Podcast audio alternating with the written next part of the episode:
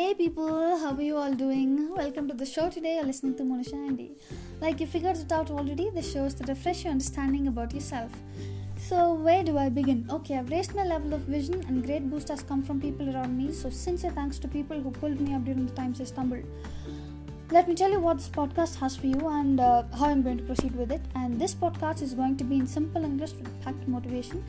And I'm going to repeat some good content from good books. So I'm sure that this podcast will change your belief system. And for those who are listening, however, there's no catch. I would want all of you to believe and apply these principles daily.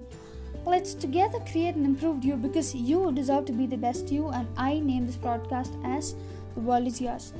Let's get into work from our second episode, and I'm sure that this podcast will work magic in your lives only if applied and practiced.